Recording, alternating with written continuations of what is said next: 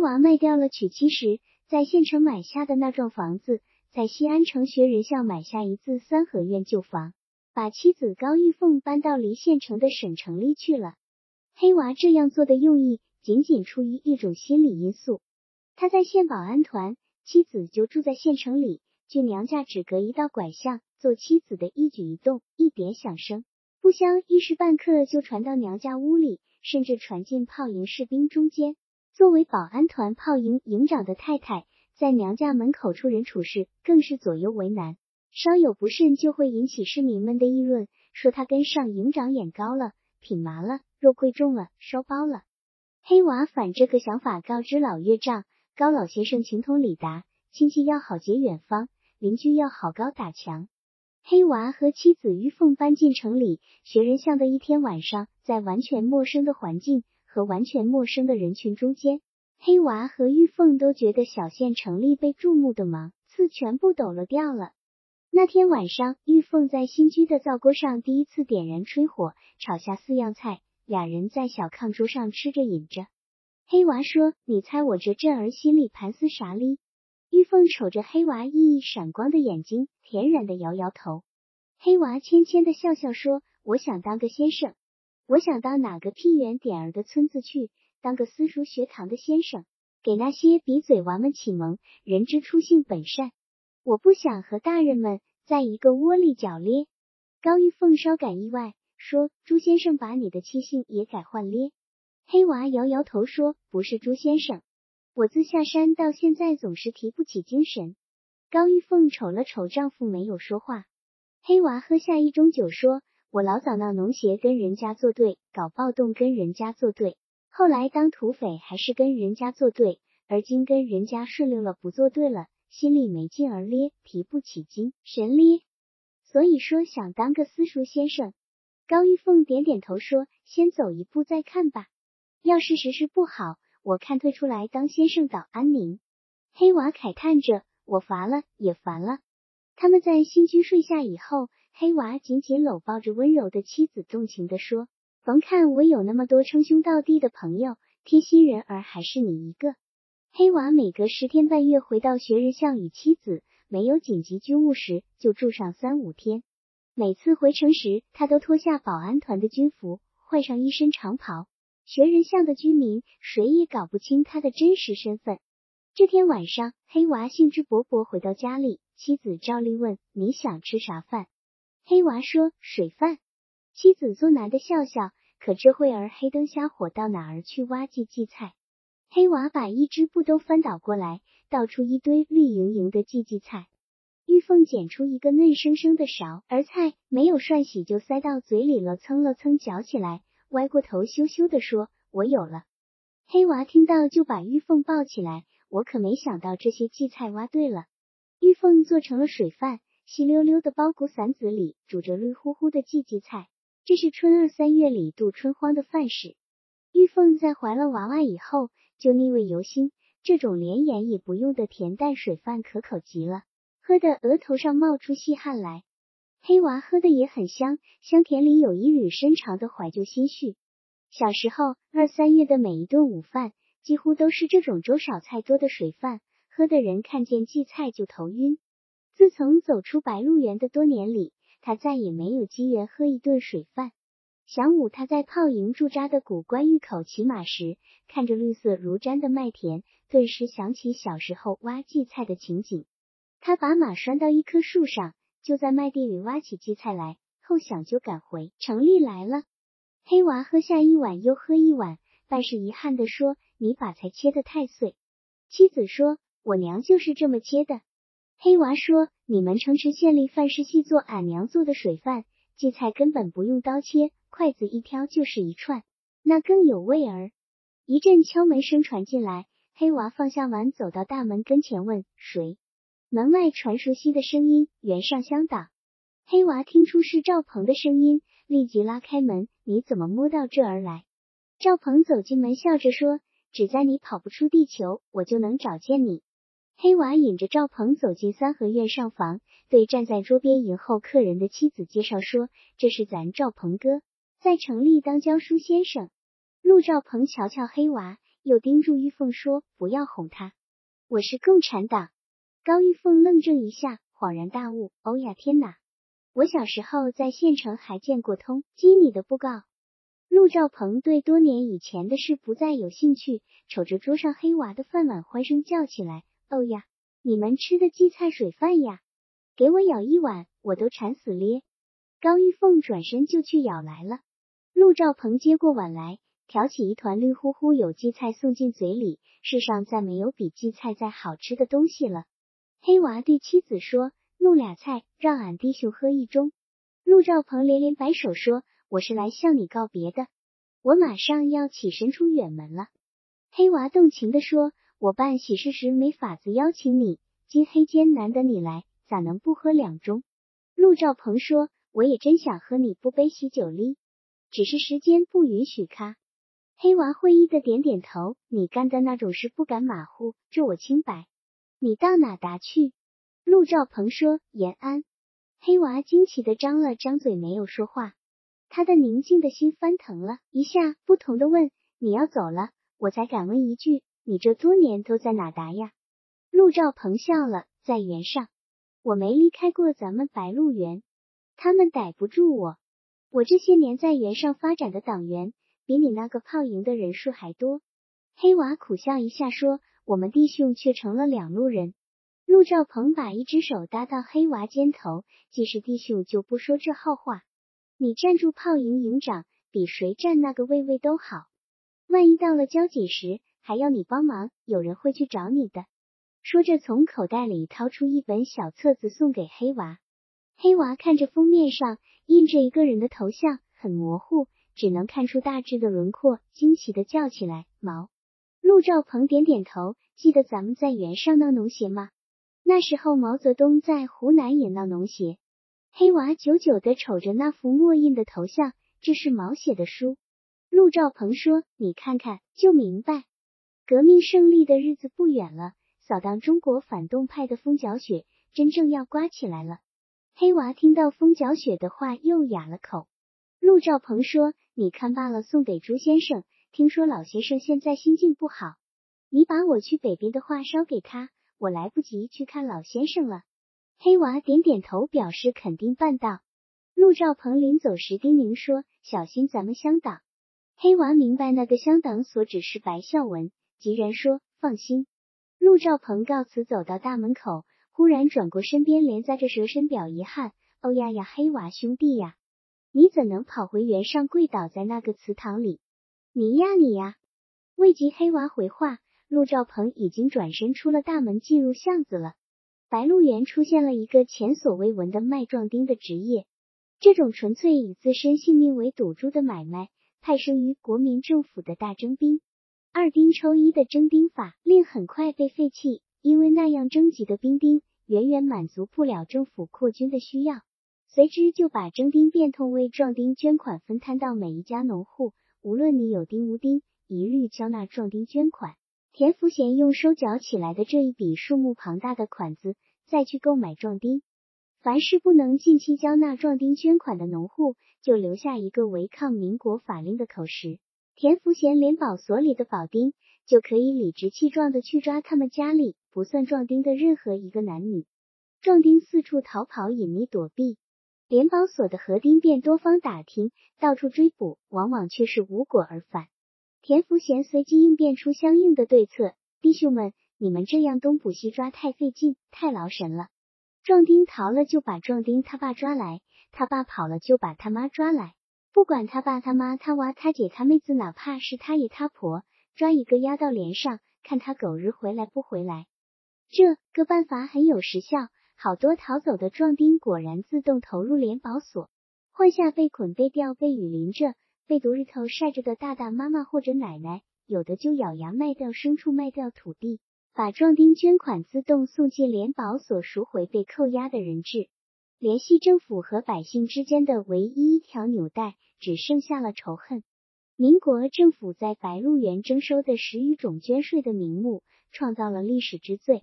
那些不是一次性的，而是由一年一次增加到一年两次，甚至三次。不要说跟农户倾家荡产了，也无法抵御即使富裕农户也招架不住。百姓们根本不再相信有关这些捐税的必要性、紧迫性和合法性的说辞。由最初的窃窃私怨到聚众公开谩骂，有人在白鹿镇十字街道上发现一个画写着田福贤模样和名字的煮熟的鸡蛋，眼睛、鼻子、嘴巴和耳朵里都扎着钢针，很快被往来的人踩成粉末。诅咒的对象由本源的田福贤逐渐升级到滋水县县长和县党部书记岳维山。随后一下子就上升到中国最高统治者头上。白鹿镇街心十字道又一次发现画着蒋介石脸谱的煮熟的鸡蛋，眼睛、鼻子、嘴巴和耳朵同样扎着一支支钢针。卖壮丁这个职业便应运而生。最早被抽丁当兵的壮丁根本不以为进行这场战争对自个有任何好处，尤其是目睹了同伴将死的尸首，就纷纷开了小差回到原上。有的回来后被田福贤的保丁抓住，又捆缚送入军队。他们已经有了进出军队的经验，往往在开战场的半路上就寻机逃走了。一来二去，他们已经精通此路，于是就自告奋勇卖起自身来了。他们把卖得的现羊交给父母或妻子，让他们去抵粮食，自己就走进联保所准备开拔，多则十天半月，少则三五天。他们毫发未损。又重新出现在村巷里，他们越卖越精，越卖越滑，迫使押解他们的军人不得不动用绳索把他们一个个串结起来，押上战场。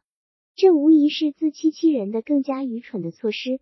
被捆缚了手臂的士兵无法捉枪打仗，一旦解开绳索，他们逃跑的自由和机会就同时到来。一个靠绳索捆绑的士兵所支撑的政权，无疑是世界上最残暴的政权。也是最虚弱无能的政权。陆子霖被释放出狱，回到白鹿村。他走过村巷时，没有遇见一个族人相挡，径直走到自家屋院门前时，几乎认不出来了。那座漂亮的在白鹿村独一无二的门楼没有了，从白孝文手里买下来，从白嘉轩房纸上拆迁搬来的门房也没有了。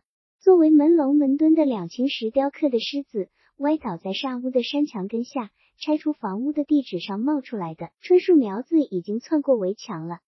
陆子霖垂手驻足站在打碎的瓦片和残断的韦伯地上，想到了从白嘉轩家拆除房屋的情景。女人陆鹤是从上房里屋出来，走到台阶上，瞅见了站在废墟上的男人，踮着一双小脚跑出二门时几乎栽倒，重新站稳之后就说：“他爸，你不难受？门楼门房是我为救你卖的。”陆子霖朗声说：“你卖的对，卖的好。这房吗，不就是买来卖去的一码小事咖？你不记得朱先生说的一句话了？房是招牌，地是累，攒下银钱是催命鬼。咱如今没招牌，没累，也没催命鬼了，只要你浑浑全全回来就好。”陆鹤是一边倒茶递烟，一边给男人解心宽。陆子霖在家主事的那么些年月里，这个家庭的内务和外事都不容他添言。他的职能只是抚养两个儿子赵鹏和赵海小小年，既被丈夫送到远离家屋的白鹿书院去念书，她就在黄继中跪倒在佛龛面前了，早晚一炉香。后来她的兴致又集中到赶庙会上，方圆几十里内的大寺小庙的会日，她都记得准确无误。不论刮风下雨，都要把一份香蜡纸表送到各路神主面前。他起初不过是出于自己的兴趣。不无逛热闹寻开心的成分，后来就变成一种迫切你心里需要而十分虔诚了。他默默地跪倒在佛爷、观音菩萨、药王爷、关帝爷、马王爷面前，祈祷各路神主护佑两个时刻都处在生死交界处的儿子。陆子霖被押监，须得他自作主张的时候，陆鹤是表现出了一般男人也少有的果决和干练。他不与任何亲戚朋友商量。就把老阿公和陆子霖藏在牛槽底下墙壁夹缝和香椿树根下的黄货百货挖掏出来，把试尽了绿斑的银元和依然黄亮的金条送给那些掐着让福生死八字的人。他不仅没有唉声叹气、痛心疾首，反而独自开心说：“我说嘛，把这些东西老藏着，还不跟砖头瓦茶一样？而今倒派着用场了。”他接着卖牲畜、卖田地，又卖了门楼和门房。辞退了长工刘某儿，把所有钱财一次又一次间接或直接送给法院法官、县府的县长以及狱卒。只有送给县党部书记岳维山的一块金砖反弹了回来。只要陆子霖一天还蹲在县监狱的黑屋子里，他就准备把这份家产卖光踢尽，直到连一颗蒿草棒子也不剩的地步。我只要人。他的主意既坚定又单纯，丝毫也不瞻前顾后、左顾右盼。尽管这个男人有过最令女人妒恨的风流勾当，但这个家庭里不能没有陆子霖。他的小儿子已经战死，大儿子寻不见踪影。要是再没有陆子霖，他还有什么活头儿？无论在白鹿村乃至整个白鹿原上，他相信陆子霖的半拉屁股比他的整个脸面还要顶用。他像往昔里四处求神拜佛一样，终于感动了国民政府的诸路神主，救回了男人陆子霖。四处奔走搭救男人的社会活动，开阔了他的眼界，也改变了他的气性。他甚至使陆子霖吃惊地说：“整个滋水县凡我求拜过的神神儿，只有岳书记是一尊不吃素不吃荤的真神。”陆子霖对妻子的解释不感惊奇，淡淡的问：“你把门房和门楼卖给谁家了？”陆贺是说：“反正是卖，卖给谁家都一样。”陆子霖说：“那倒是，我不过想知道谁买了我的房就是了。”陆贺是说：“还能有谁买得起？”白家孝文在保安团干阔了，正好。陆子霖听了不紧不恼，反而嗤的一声笑了。我说嘛，这房子买来卖去，搬来了又给拆走了，就那一码子是咖。他想起当初从白家宅基上拆房的壮举，又觉得可笑了。对于白家重新把这幢房子迁回，而现显的报复意味，也觉得可笑了。不就是迁来搬去那一码子事咖？陆子霖在监狱蹲了两年多。对一切国家家事的兴头儿都丧失殆尽了。两个儿子，一个死了，一个飞了，连一个后人也没有人。纵有万贯家财，又有何意？如果自己闷死在这常年不见天日的耗子里，陆家当即就彻底倒灶了。他对妻子说：“你还留下二亩地没有？”陆贺是说：“就留下水车井那块地没卖，我不忍心卖了你安的水车。”陆子霖的心猛地跳弹起来。哦哟，好好好，留下这几亩水地，够你我吃一碗饭就成咖。到天黑时，开始有本族本村的族人乡党来看望陆子霖，他们多是一些年长的老者，零零散散的走来问一声安，接着便悲戚的诉说起抓丁派捐的苦楚，大声咒骂本村继任的保长、本连的联保主任，以致蒋委员长全是一竿子不通人性的畜生。对比起来，陆子霖当相约和后来当保长的那些年月真是太好了。陆子霖得悉了自己离开白鹿村以后的重大变化，也得到了一些心理安慰。这种乡亲情谊的看望持续了三天，包括陆家在原上的新老亲戚也都进来看望过了。陆子霖已经不耐烦，一次再一次向他们复述自己的冤情。到第三天晚上，白嘉轩拄着拐杖来了。他进门就扔掉拐杖，抱紧双拳。子林兄弟，我向你赔情谢罪，不该乘人之危买房拆房。陆子霖仍然淡漠的笑笑，世上的房子就是我搬来，你再迁去那一码小石咖。陆鹤是说，哥呀，你快坐下。卖房的事是我许你要卖，不是你许我要买吗？你买了房，我给了钱才救下人来，我该感你的恩哩。白嘉轩坐下来说，接我的法成。咋也不能买你的房。孝文插手要买，我挡不住人家，子大不同父咖。再说白嘉轩坦诚的说，孝文那年把房卖给你，而今是想捞回面子哩。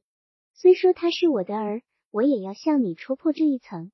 陆子霖对这幢房子已不大感兴趣。嘉轩哥，我做了一回监，才明白了世事，再没争强好胜的意思了。我把孝文的房买来，伤了白家的面子，孝文再买回去，伤一伤陆家面子，咱们一报还一报，也就顶光了。白嘉轩慨叹说：“现实还提那些陈谷子、烂米弄啥吗？而今这事是瞎到不能再瞎的地步了。”陆子霖说：“瞎也罢，好也罢，我都不管他了。种二亩地，有一碗散子喝就对哩。”白嘉轩看着陆子霖，完全是一副看透世事的平淡神情。心里倒真诚的同情起来。处于陆子霖这种孤单无后的家庭境地，再心强的人也鼓不起精神来。他告辞出门时候说：“甭光闷在屋里，闲了到我那儿去坐坐。”直到他回家来的第六天，仍然不见田福贤来看他。陆子霖自言自语的嘲笑说：“世上除了自个还是自个，根本就没有能靠得住的一个人。”田福贤是他许多年来的莫逆之交，居然在他蹲了两年多监狱回来后不来看一看，未免太绝情了。然而他也不太上气，种二亩地喝包谷散子的光景，与田福贤来往与不来往关系不大咖。打破陆子霖这种平淡心境的是一个绝对意料不到的人。一个穿着旗袍的年轻女人，引着个男娃子走进院子，问了一声：“这是陆兆海的家吗？”陆子霖站在台阶上回话说：“就是的。”那女人问：“你是赵海的？”陆子霖说：“我是他爸。”那女人便扑通一声跪倒在庭院湿漉漉的方砖上：“爸呀，媳妇给你磕头。”陆子霖惊诧的问：“你是谁的媳妇？”那女人扬起泪花尽湿的脸说：“我是赵海媳妇。”这是你的孙子，陆子霖欧呀一声惊叫，端在手里的水烟壶撇开了，跳下台阶时又踢飞了一只。他拉着后跟的布鞋，连忙把那个躲躲闪闪的孩子抱到怀里，哇的一声哭了，爷的亲蛋蛋，亲孙孙呀！陆鹤是从门外回来，陆子霖对儿媳妇说：“这是你妈。”赵海媳妇又跪下磕头，陆子霖哭着又笑笑着说：“这是咱赵海的媳妇。”这是你的亲蛋蛋孙子，陆鹤是愣呆一下，丢开了挎在胳膊上的柴笼，扑上前把儿媳抱在怀里，失声痛哭起来。儿媳妇操一口河南陕西混杂的口音，向阿公阿婆诉说他的经历。他家住北边的金关城，父亲是个挖煤工。他到菜市买菜回家的路上，遇见过队伍，陆兆海就在那会儿瞧见了他。他往家走去，陆兆海派了一个卫兵跟住他。跟到家门口，又转身走了。后晌，陆兆海便跟着卫兵来到他家的窑洞口，向他的父母提出求婚，聘礼由他们随意开口，要多少就给多少。他爸看见是个军官，根本不敢要一文钱，只是提出一句：“长官，我不要钱，只要你甭在半路上把俺娃蹬了。”陆兆海在金关城买下一幢民房，他就跟他合婚了。他问他，当着团长那么大的官。为啥不娶一个门当户对的千金小姐，偏要娶个穷养户的女子？陆兆海说：“我一眼瞅见你跟我原先定下的媳妇像神了。”陆子霖听着这个编排的过于离奇的故事，反倒怀疑他八成是个婊子。为围剿延安的共产党，政府不断往北边增派军队，金关城的卖淫业也随之急骤发展兴旺起来。陆子霖以不在意的口吻探问赵海。原本没订过婚咖，说罢装出迷愣愣的神情，瞅着妻子。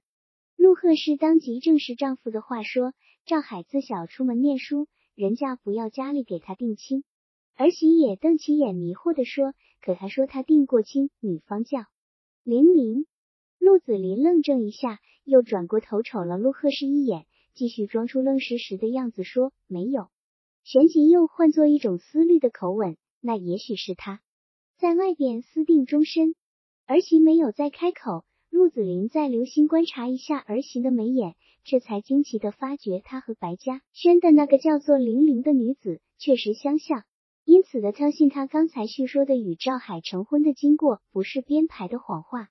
儿媳提出要给赵海去上坟，陆子霖被络绎不绝的亲戚乡党缠住了，回家好几天也未能抽出身来去祭祖坟。于是就领着儿媳抱着孙儿到坟园里去了。两年多未上祖坟，几株冬夏常青的柏树似乎变化不大，坡式的纸树和座树组成了一个密密匝匝的堡垒。在树丛外转的草丛里，已经干涸的和散发着臭气的新鲜大便，使人无法插脚。很显然，这堆密不透风的树丛给过路的行人和在田间干活的男女提供了方便。抹下裤子拉屎时，既可以遮丑，又可以乘凉。陆子霖的鼻子里早钻进一股屎屎骚臭气息，一下子气得脸都黄了。妈的！我在村子里的时光，狗也不敢到这儿拉一泡屎。我陆子霖倒没了，坐牢了，祖坟倒成了原上人的一个官茅房了。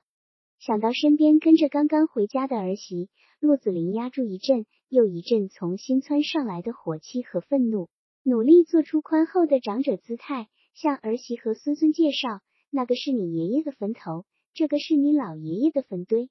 他领着他从坟园的东边款款转到西边，在老祖宗的一片老坟堆下手的一座孤零零的坟堆前站住了。这是赵海的坟墓。目前那块半人高的青石碑面上拉着一泡稀屎，也已干涸的稀屎。从碑石顶端漫流下来，糊住了半边碑面。可以看出，恶作剧的人是不惜冒险爬上碑石顶端拉屎撒尿的。陆子霖再也压抑不住愤怒，把抱在怀里的孙子撂到地上，就跑到官路上跳骂起来了，让日本人打进潼关，开上白鹿原，把原上的女人全都奸了，把男人全都杀了。这白鹿原上的男人、女人一个个全都不知廉耻。没常人的心肝，该当杀尽灭绝。我的儿呵，你舍生忘死出潼关打日本，保卫的竟是一伙给你脸上拉屎尿尿的流氓无赖死狗胚子！儿媳从官路上把疯癫了一样的阿公扯回到坟园，陆子霖气的坐在坟堆前喘着粗气。儿媳蹲在赵海的石碑前，用一根树枝刮掉碑面上干涸的屎巴巴，然后从笼里取出一瓶烧酒洗刷污痕。字迹重新显亮起来。他在坟前清理出一块干净的场地，从笼里取出蜡烛和纸香点燃，然后插在土地上。接着烧着了阴纸，他就跪趴在地上，把瓶子里剩下的烧酒垫洒在墓前，便扯开喉咙痛哭起来。陆子霖看着儿媳虔诚的举动，把孙子按倒在地上：“俺娃，给你爸磕头。”孙子哇的一声哭了。陆子霖紧紧把孙子抱在怀里。涕泪纵横，这大声说：“人还是不能装憋哇，装了憋狗都敢在你头上拉屎。”儿媳在家住了三天，一天三顿帮着婆婆做饭，第一碗从锅里舀出来的饭敬奉给阿公。她每天傍晚都要到坟园里为赵海烧一堆纸，哭上一场。直到第三天晚上，她才向阿公和阿婆说出她的心思，她已经决定改嫁，男方是个生意人。她在决定嫁给这个生意人之前，已经拒绝了不下十数家提媒说亲的亲友。她恪守替死去的丈夫尽到唯一能尽的责任，抚养孩子，不能让赵海的孩子接受任何继父坏的哪怕是好的印象。她把一摞银元和一大堆纸票掏出来交给阿公，说：“赵海生前留下的和死后队伍上给我的抚恤金，这几年俺娘儿俩花了不少，就剩下这些。”陆子霖拒绝接受，陆鹤氏动手硬塞回儿媳的提兜。儿媳说：“赵海的钱都花在他的独苗身上。”儿媳第二天早晨就走了，走时孩子尚和田睡中。陆子霖叮嘱妻子看护田睡中的孙子，自己送儿媳走到村口的大路上，竟有点舍不得放走这个好媳妇了。陆子霖回到家门口，就听见了孩子的哭声。那哭声完全是愤怒的反抗和绝望的嚎叫，震撼着整个屋院。这给了他一缕伤情，也给了他一份生机。这个拆掉了门房门楼的屋院所呈现的荒寂颓败的气氛，一下被幼稚的满是生机的哭声冲淡了。他无法保持出狱回家以来那种慢条斯理的散淡的脚步，急匆匆起脚跑进上房里屋。从陆鹤氏怀里接过乱扑乱抓的孙子，用一种本能的温柔亲近着、哄宠着孙子。孙子拒绝一切温柔的亲密的话，拒绝奶奶，也拒绝爷爷一丝一缕的温情接近，只是鼓足力气哭着嚎：“这妈呀！”老两口把孙子唤来抱去，都无可奈何。死了父亲又走了母亲的孙孙，将从今日开始他无父无母的苦命的人生历程。陆子霖瞅着孙子哭得发直发呆的眼睛，突然连孙子和陆鹤氏一起抱住哭了。我的可怜的孙娃子呀！陆鹤氏早已泪流满面，现在也忍不住放声大哭起来。孙子在两个老人的哭声中，反倒逐渐减缓了哭叫，终于无奈的停止下来，只是倒噎着气。随后就开始了隔代的老人和孩子的感情接近和靠拢，由浅入深，由僵硬到自然。陆子霖站着时，就把孙子架在脖子上掂着；躺下时，就拉着孙子骑在自己的肚子上，把自己记忆深处的童谣一句一句回忆起来，交给孙子，常常为孩子念走音的句子而惹得笑出眼泪。孙子有时玩的正开心，突然冒问一句：“妈呢？”陆子霖认真而又漫不经心地说：“你妈个海兽跳了海了。”孙子渐渐表现出对爷爷和奶奶踏实的依恋与信赖。陆子霖对陆贺氏说：“你瞅着穗熊的眼睛，真是陆家的种系，连一丝甲都没踩。”陆贺氏挖了陆子霖一眼，就用嘴巴亲吻孙子睫毛，很长的深凹凹眼睛，咕哝说：“俺娃不听你爷乱靠子，嘴亲道的瞎话。”陆子霖转身要出门去，孙子扑过来要爷爷引他去耍。陆子霖哄宠孩子说：“爷不是去逛，不能引你，是办正经事，给俺娃去要馍馍吃。”陆子霖走进白鹿联保所，因为过去对这里太熟悉，现在反倒就显得陌生了。他径直走到田福贤办公房的门口，矜持的推开门板，停住脚步，瞅见田福贤低头在桌子上写着什么。田福贤抬起光亮的脑袋。那双路人大眼睛掠过一缕惊奇，随之就笑了。子林兄弟，你回来了，我知道。陆子霖气沉沉的应着，算我命大，还能来拜见你。田福贤连忙道歉，我天天想去看你，天天都没去了。这一茬壮丁交不利手，真把人整住咧。陆子霖阴阳怪气的说，当然嘛，老兄公务繁忙咖。田福贤毫不介意的笑笑。拉着站在门口的陆子霖走进里间，有话好好说。你回来准备咋办？陆子霖赖腔赖调的说：“我儿今家破了，人亡了，家产替卖光净了，还能咋样？早晚混得有一碗稀散子喝就不错罗。”田福贤说：“我在你还没回来时，就给你把立脚的台窝挖好了。我想用你，你可尽给我撇粮枪。”陆子霖心里一动，立即回话说。我先进龟头龟脑的这架势，能干啥吗？田福贤说：“你就到联保所来，给老哥帮忙。”陆子霖没有吭声。陆子霖今天走进联保所，可以说是来者不善。从他被丧进囚室的头一天起，首先想到能够救他的只有田福贤一个人。只要田福贤出马到岳维山面前死保，他肯定不出半月就可以回家。他整整蹲了两年零八个月。才磨灭了对田福贤的期望。回来后又得知，全部家当的半数都是陆贺氏通过田福贤之手送给受贿人的，这就成为一个无法揣测验证的良心账了。他苦笑着对陆贺氏说：“你把黄货白货塞给这个塞给那个，倒不及全都塞给田福贤。田福贤到岳维山那儿说一句话，也许比省主席说十句还顶话哩。”陆子霖今天来找田福贤，就看怎样说话。说好了，他也就好说；说的不好了，他就准备耍无赖，宁可耍无赖也不装出可怜巴巴的样子，乞求田福贤。田福贤够哥们儿弟兄，陆子霖也就是弟兄哥们儿。田福贤不讲义气的话，陆子霖就耍死狗无赖，尿田福贤一身骚水，让他见识见识。看着田福贤诚挚的举动，陆子霖舍弃了耍无赖装死狗的想法。开始注意自己的言语。阿呀，我再不想当官了，再不想到人前蹦跶了。田福贤从抽屉里取出一只红绸包，郑重的搁到陆子霖面前。你走了，弟妹急傻了，要我给别人塞黑石，也给我塞。我不接，他不信。好，我今天完璧归赵。陆子霖用手抓起来，触摸出那红绸包里既有白货，也有黄货。咚地一声，又蹲到田福贤面前的桌子上。老哥，不是小瞧我了吗？田福贤沉稳而又平淡的说：“我要是图你的黑石，我还有脸见你吗？快拿回去，算我给你保存了一点家产。”陆子霖开始为自己刚才进门时怀揣的小人之见懊悔，庆幸没有耍无赖相装出死狗来。田福贤说：“你明日个就来连上吧，我忙得招架不住了，急需个得力人手来帮忙呢。”陆子霖点点头，应承下来，心里自然想到了那个小孙孙，也给孙娃讨到白馍馍吃了。陆子霖以高涨的气势到联保所供职来了，不过他没有按照田福贤说的第二天来，而是推迟了两天。这两天里，陆子霖进了一趟省城西安，买了一件地道宁夏九道弯皮袄，真正的虎尾围领，又买了一副镀金的硬腿石头眼镜，一顶黑色的那只礼帽。他原先的这套行头被陆贺氏送进典当铺子了。陆子霖这身装束一下子改变了两年狱牢生活铺稀邋遢的倒霉相，变得精神抖擞起来。陆子霖到联保所去时，经过白鹿镇，正好撞见白嘉轩。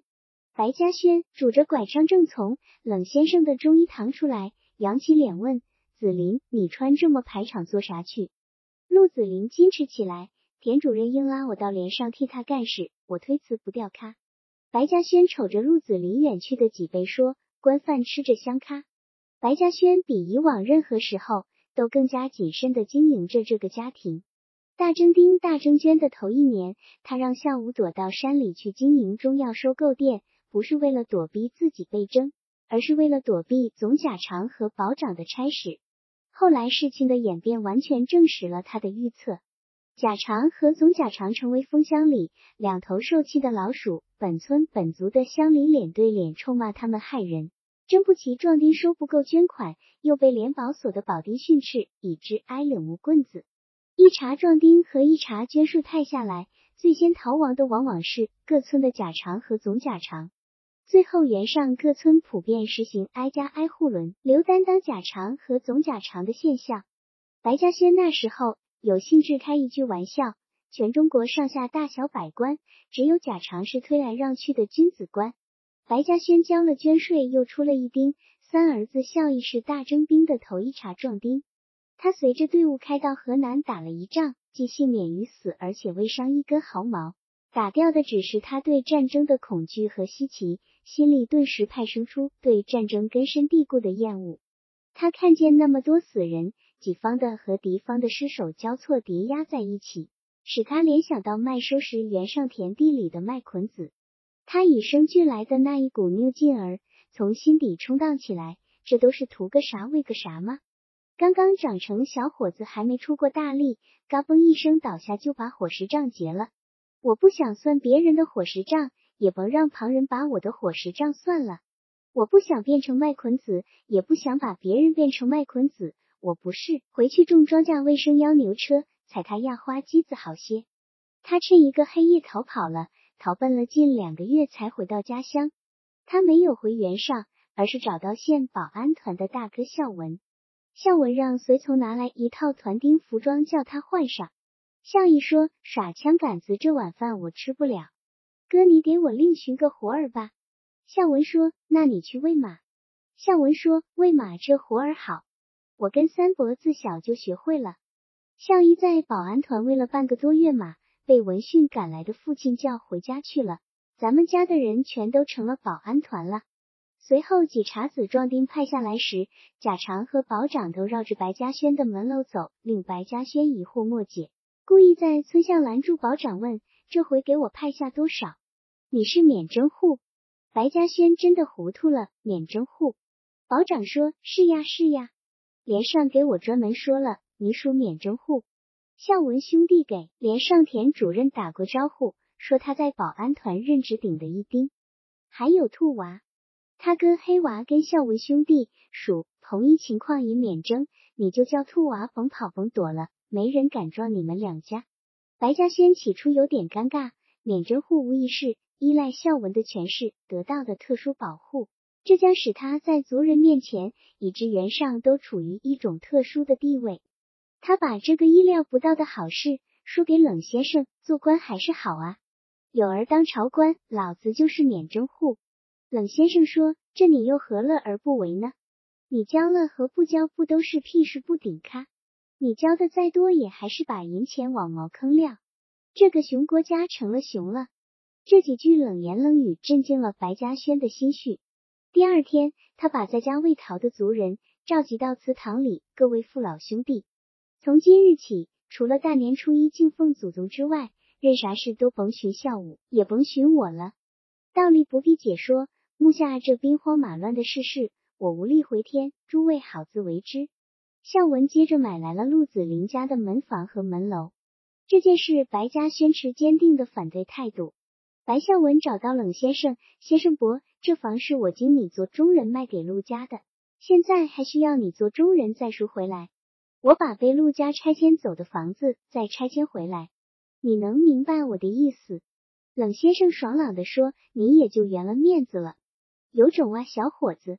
孝文从保安团回到原上住了半月，先一妥了买房，然后再说服父亲允许他在原宅基地上盖房。白嘉轩仍然坚持原先的主意，你要买房，我挡不住你；你要盖房吗？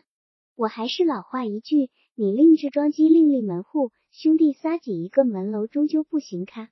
白孝文就彻底袒露出他的思路：爸，你的话对着哩，弟兄仨挤一个院子，谁也伸不开手脚。我另置庄基盖房的缓二年，眼下太忙，等剿灭共匪，天下太平时，我打算用心修一座四合院。老来告老还乡，有个窝儿。这回我执意把我卖了的房子买回来，重新盖上，算是对赎罪。房子吗？给你和孝武、孝义用，我是不要的。直到陆子霖的三间门房和那座的门楼移至到白家的宅基上，重新竖起昔日的格局，三合院又变成一座密不透风、四维完整的四合院了。孝文接走了前妻生育的两个儿子，小儿子在县城继续上学。大儿进了保安团当团丁，他与年轻的继母见第一面就产生了无法消除的仇恨。他在保安团里成为一个比连排长还牛皮哄哄的特殊团丁，在县城赌钱、搞女人、吸大烟、偷保安团的面粉枪支换的炮儿过瘾，接着就偷父亲和继母的私藏。白孝文是在被偷了家私，才发觉儿子的毛病的。一顿暴打之后，儿子携着一支短枪逃走了。这个儿子诞生以后，孝文正处于和小娥如胶似漆之中，几乎没有抱过他。女人饿死以后，儿子由祖母抚养长大，和孝文陌生如同路人。在儿子逃走了以后，孝文连寻也不寻，对同僚们轻松地说：“兴许在见面时他当师长了哩。”白嘉轩无力再去管孙子的事。四合院在兵荒马乱的白鹿原上，维持着一坨安宁之地，不仅壮丁免了。各种捐税也都免了，原上许多村子里都有一户或几户这样的免征户。有钱有势的家庭通过种种渠道、种种手段弄到了免征户，不仅免去了人才捐尸，而且成为一种特殊的荣耀。白嘉轩脑子很清醒，对孝义和陆三的儿子兔娃说：“免征是好事，也是瞎事，懂吗？不懂，甭在人前张狂。这世道能保住自己一条命就成了。”他开始形成一种依旧的癖好，对孩子们教管起来总是一及往事，年仅厉害不厉害？饿死了多少人？可那光景只不过一年多时间就过去了。两头放花的瘟疫厉害不厉害？又死了多少人？可那不过半年不到也就过去了。再往前推，乌鸦兵厉害不厉害？还是没在原上停下一年就跑了？这些子灾祸比起眼下这世事都不算厉害。你看，自那年大征丁征捐到现在，咱村有多少后生出去再没回来？卖地卖房、倒造庇护的人家还在增加。要命的是，这种日子根本看不到尽头哩。孝义在家里自觉承担起责任，一是哥哥们都不在家，该轮到他了；二是他已经娶过妻子，成了大人了。他的执拗的天性和耿直的脾气相结合，既体现了白家的传统，又不免往往走极端，把许多事情搞僵了。在这方面，他既不及孝武，也不及孝文，但在管理庄稼和牲畜事务上，他绝对精明。他为多种什么少种什么，常与父亲发生争执，结果往往证明他盘算合理。他有一个致命的缺陷，而他自己尚不曾察觉。就是婚后多年，妻子仍没有生养娃娃。白嘉轩早已为此事担着心。白丈士领着孙媳妇求遍了原上各个寺庙的神灵祈求生子，却毫无结果。白丈士从来也不敢庙会，白家从来都是只祭祀祖宗，而不许女人到处胡乱求神烧香叩头。白丈士起初领着孙媳妇到元溪的仙人洞祈祷舍子娘娘，烧一对红色漆蜡，再插一舍子香。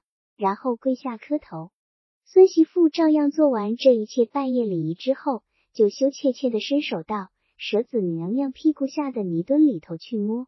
泥捏的梳小辫的女孩，或留着马鬃头发的男孩都摸到过。每天晚上睡觉时夹到阴部，那泥娃娃蹭得他难以入眠，夜夜在炕上撵着六熊笑意交欢，但终究不见怀娃的任何征兆。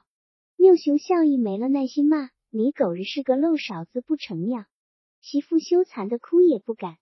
白赵师又领着孙媳妇去求冷先生，冷先生先看气色，然后号脉，询问饮食、睡眠、精血来潮一类现象，先用祖传秘方，后来换了偏方单方，药引子既是刚会叫名的红公鸡和刚刚阉割下来的猪蛋、牛蛋之类活物。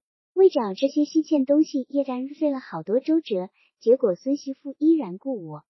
白嘉轩于绝望中对冷先生说：“看去不修他不行了，他不能容忍三儿子笑意，这一股儿到此为止而绝门。”冷先生笑着问：“要是毛病出在咱娃身上咋办？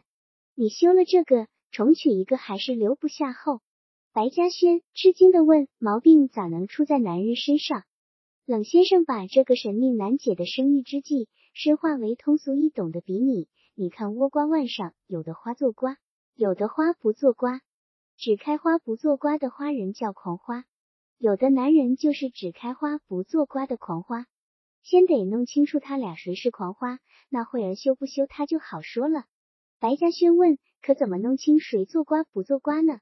冷先生说：上一回棒槌会。在白鹿原东南方向的秦岭山地，有一座孤峰，圆溜的峰体通体匀称，形状酷似女人捶打衣服的棒槌。孤峰基座的山梁上有一座孤零零的小庙，里头坐着一尊怪神。那神的脑袋上一半是女人的发髻，另一半是男人披肩的乱发。一只眼睛如杏仁，顾盼多情；另一只眼睛是暴眼怒。一只细柔精巧的耳朵附着耳环。另一只耳朵直垂到肩上，半边嘴唇、下巴和半边脸颊细腻光洁，另半边嘴唇、下巴和脸颊则须毛如酥草。半边胸脯有一只浑实翘起的乳房，另半边肌肉棱凸的胸脯上有一粒皂角和儿似的黑色乳头。一只脚上穿着粉红色绣鞋，小到不过三寸；另一只脚赤裸裸绑着马血，只在臀部裹着一条布巾，把最隐秘的部分掩盖起来。一条光滑丰腴的手臂托着一只微微起开的河蚌，另一条肌腱肋落的手臂高擎着一把铁铸的棒槌。这就是男女合一的棒槌神了。棒棒谐音，每年六月三日到六日为棒槌神会日，会的时间不在白天，而在夜晚，半夜时分达到盛期。近处的人一般在家喝过汤去赶会，远处的人早早动身赶天黑时进入山中。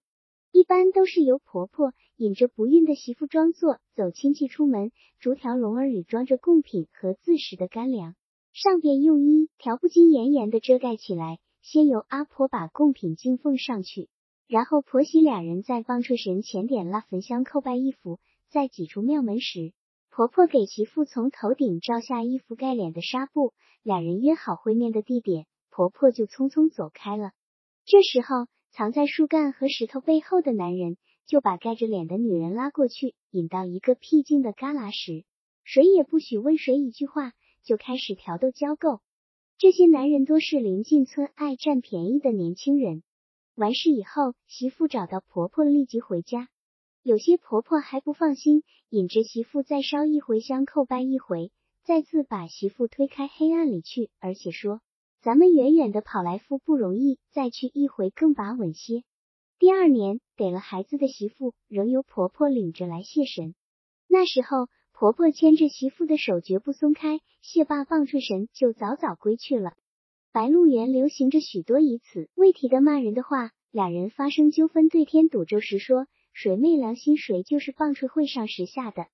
白嘉轩听了冷先生主意，闷声不语。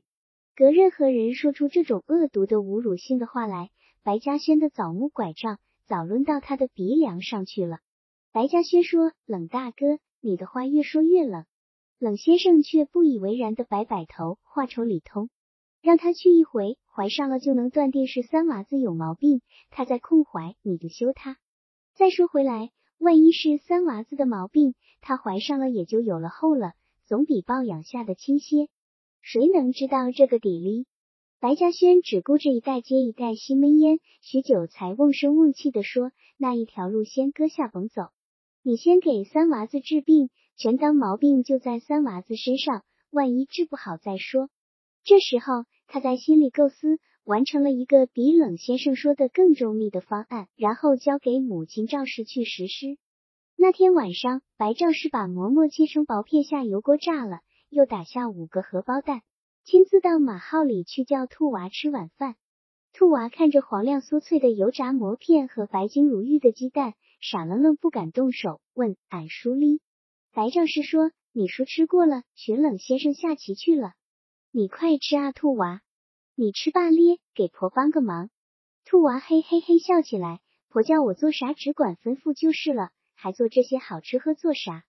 白丈士说：“干重活就得吃饱啊，兔娃。”兔娃就风卷残云似的吃喝起来，直吃的热汗腾腾，连连打着饱嗝。婆，你说干啥重活？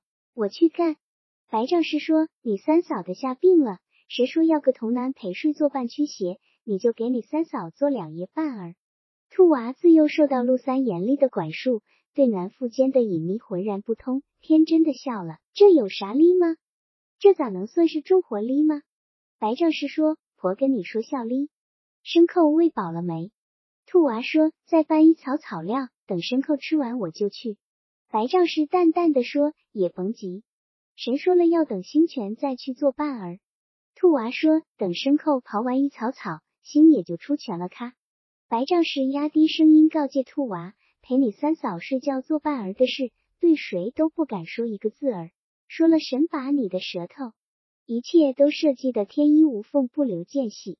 时间的选择是最关键的事情。白赵氏早探准了孝义媳妇骑马和撤安的规律性时间，只等到二媳妇要去娘家参加小弟弟婚礼的时日，孝义被白嘉轩打发到山里去找哥哥孝武，让他跟上陀螺，把药材发回西安，家里需的钱用。孝义就带着冷先生。为他备制的药丸药面而进山去了。白嘉轩早早躲到中医堂去下棋，冷先生回老家给小儿子完婚，他和抓药的相公对弈。下棋是他唯一的经常性娱乐。整个四合院里剩下三媳妇和白赵氏。白赵氏在兔娃吃饱出门以后，突然感到心口里头闭闷难忍，捞起桌上那把白铜水烟壶抽起来。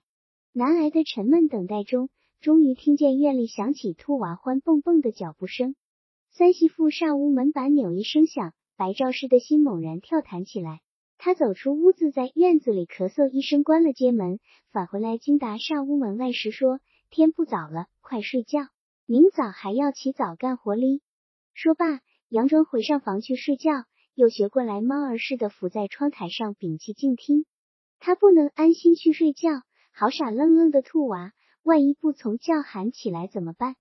准备采用紧急措施，以防止把事情弄糟。三嫂，我睡哪达？你顺是就睡炕边那达。三嫂呀，你害啥病还要人做伴儿？不兴问，问了神拔舌头。一阵啊啊啦啦脱衣的声音之后，便是一片沉静。兔娃突然嘎气的叫起来：“哈呀，我不吃奶！我都长大了，你还给我吃奶！”三媳妇进去说。瓜熊在喊神把你舌头，兔娃忍俊不禁压低声儿又说：“啊呀，三嫂你甭捏我牛牛。”三媳妇的泪又捂住了兔娃的嘴，兔娃呜呜哇哇的还在说：“三嫂你咋这样子？哎呦妈呀，三嫂呀，这样子聊得很呀。”白丈士松了一口气，离开上屋窗户，脸孔烧辣辣的轻脚走了，不小心撞倒一把笤帚。兔娃惊讶的问：“啥响哩？”三媳妇说：“猫。”白丈士走回上房里屋，忍不住骂：“你妈才是猫！”三个月后，三媳妇出现呕吐现象。白嘉轩送给冷先生一件上好的皮袄：“你的医术好。”他要使冷先生接受奉承和谢仇的同时，也接受一个弄虚当真的事实，以便把冷先生的口也封起来。六月三的棒会还遥遥未到。三娃子媳妇怀孕的事实，只能归功于冷先生的药方。至于毛病在谁身上，就不大重要了。白嘉轩第二件处理的善后事，就是兔娃的婚事。他在饭桌上很亲热的对兔娃说：“兔娃，你不小了，该娶媳妇了。房子是拆烂补魂呀，还是重盖？”兔娃说：“俺爸给我说过，不准朝俺黑娃哥要一文钱，他给也不要，不准俺哥在老屋盖房。”白嘉轩说：“哦，我明白了，你是钱不够。你说你有多少钱，让叔给你盘算一下。”兔娃说了他爸死时留给他的钱数。白嘉轩说：“这点钱嘛，只能逮个春媳妇。”兔娃羞羞在笑了。白嘉轩说：“先立媳妇，在拾掇房屋，过年就把媳妇娶回来。钱嘛，叔给你包了，也算是补你爸旧情。”当三媳妇的肚子一天天隆重起时，白兆氏对她的厌恶也一天增长，几乎不用下眼瞅那肚子，更不瞅她脸，甚至发展到一看见三媳妇端来的饭食就恶心。却又说不出口，骂不出声。白兆氏日渐消瘦，到麦收后三伏酷暑的闷热气浪里，终于咽了气。白嘉轩本想隆重埋葬劳苦功高的母亲，可是愈来愈可怕的兵荒马乱，不容许他尽孝心。村里的年轻人跑躲一空，连几个得力的帮手也找不到。白嘉轩在母亲灵前祷告说：“过三年时事太平了，儿再给你唱戏。”第二年春天，孝义媳妇生下一个娃子。那时候，兔娃已经和新娶的媳妇的自家上屋里过日月了，也不再去白家熬活。白嘉轩给兔娃拨过二亩地，字号坡地，让他和媳妇去过自家日月。在原上又传了一举。白嘉轩再没有雇佣长工，只在收麦时叫几个麦客来打打短工。在为母亲举办葬礼时，朱先生来吊孝，临走时点了一句。辞掉长工自耕自食，他揣摩不清，我种不过来咋办？朱先生笑说：“好办，撂给穷人就完了。”白嘉轩只听从了姐夫的一半话，辞退了兔娃，撂给兔娃二亩地，其余的土地怎么也舍不得撂给旁人。